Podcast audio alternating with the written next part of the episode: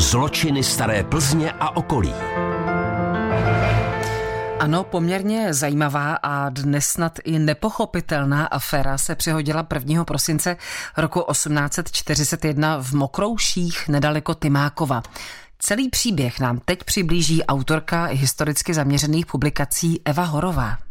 Kolem 6. hodiny večer se Bartoloměj Potůček krátce natáhl na gauč po náročném dni. Lehl si do vejstupku. Vejstupek eh, to vlastně je takový menší sváteční pokoj. Jeho žena Johana na kamnech dětem ohřívala kaši k večeři. Jen na malý okamžik odešla do světnice pro trochu másla. Když nakrmila děti, vzpomněla si, že musí ještě připravit polévku pro pacholka. Postavila ji a zašla pro další kousek másla, aby ji přidala do polévky. Krátce na to však spozorila, pozorovala, že jejich peřiny zmizely. Začala křičet, způsobila povyk v celé chalupě a ještě toho večera se začalo s pátráním. S lucernou v ruce se společně s děvečkou, která u nich sloužila, vypravili do vsi hledat odcizené peřiny bouchali na vrata, všem vysvětlovali, co se stalo. Prošli mnoho domů, až se dostali k číslo popisnému 32, kde se říkalo po chalupě u sol na říku. Již oknem viděli v sednici sedět starého pana Šlejšku. Z žádostí o prohledání chalupy nejprve nepochodili,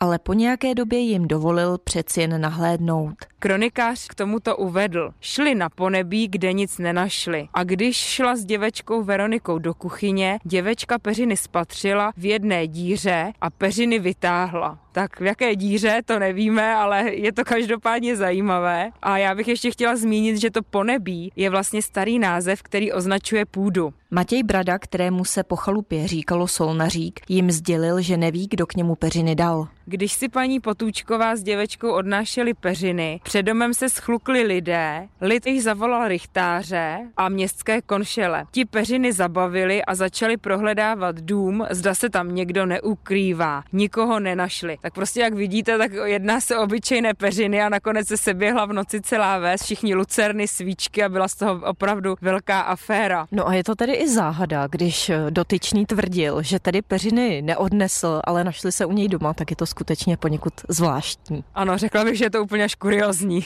Nalezené lůžkoviny byly naceněny částkou, představte si, 12 zlatých. To bylo hodně peněz. Jednalo se o dva kusy peřin, jedna peřina bez povlaku, jeden polštář s roztrhanou cejchou. Vše vážilo 17,5 libry. Začalo se s vyslýcháním podezřelých a jako první se k výslechu na policii dostavil zmíněný Matěj Brada, u kterého se lůžkoviny našly. Ten však tvrdil, že celé odpoledne a večer ze světnice neodešel. Prostě pořád zapíral. Při dalším vyšetřování bylo zjištěno, že v této chalupě se v podobné době nacházeli tři cizí chlapci, kteří sem šli na takzvané hrádky. Dříve se říkalo, jdeme na hrádky, jdeme na návštěvu. Dali jim nakonec za vinu odcizení peřin. Jelikož měl pan Brada za sebou již více prohřešků a dluhů, tak ho magistrát bez trestu nepropustil. Takže je patrné, že tady to byla celá teda lež a Matěj Brada ty lůžkoviny ukradl a pak jenom nechtěl přiznat barvu. Zakončuje Eva Horová vyprávění o dávné aféře z obce Mokrouše. Kateřina Dobrovolná, Český rozhlas.